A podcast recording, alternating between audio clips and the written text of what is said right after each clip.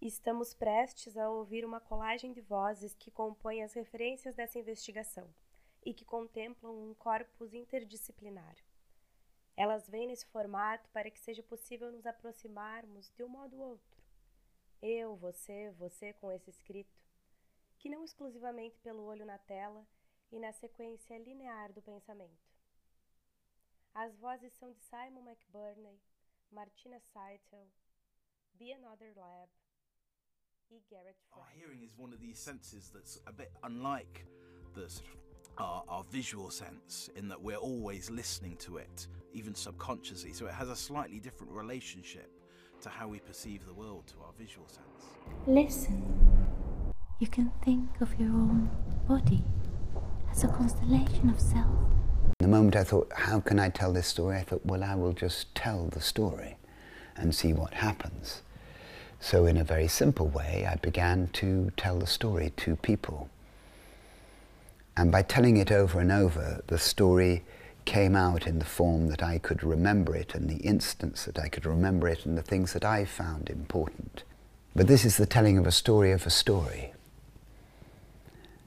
And when you tell a story, you choose those things that are interesting. In other words, you are revealing something about you yourself, the storyteller, what you are interested in. We've been investigating how do people interact with the existence of someone else.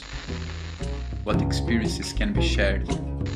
The Machine to Be Another combines neuroscience protocols with art performances to trick the brain's perception of one's own body. Instead of seeing themselves in the body of a digital avatar, like in most of the neuroscience studies, the machine allows users to see themselves in the body of a real person. The protocol of interaction combines visual, audio, physical, and motor stimuli. But it's nothing compared to the actual experience because we work so much pre with pre-verbal states of mind and body that it doesn't make sense in the same way when it's being described. So that's that's what we do in the meeting. So that's the first thing we do and then we talk. I would have to really stress that the technology isn't the center of the work itself.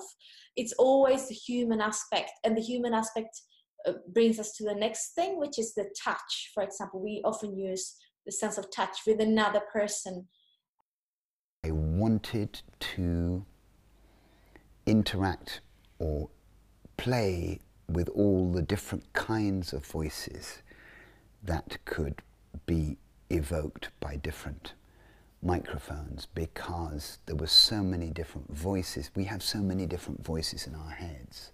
We are not one person, we are multiple people.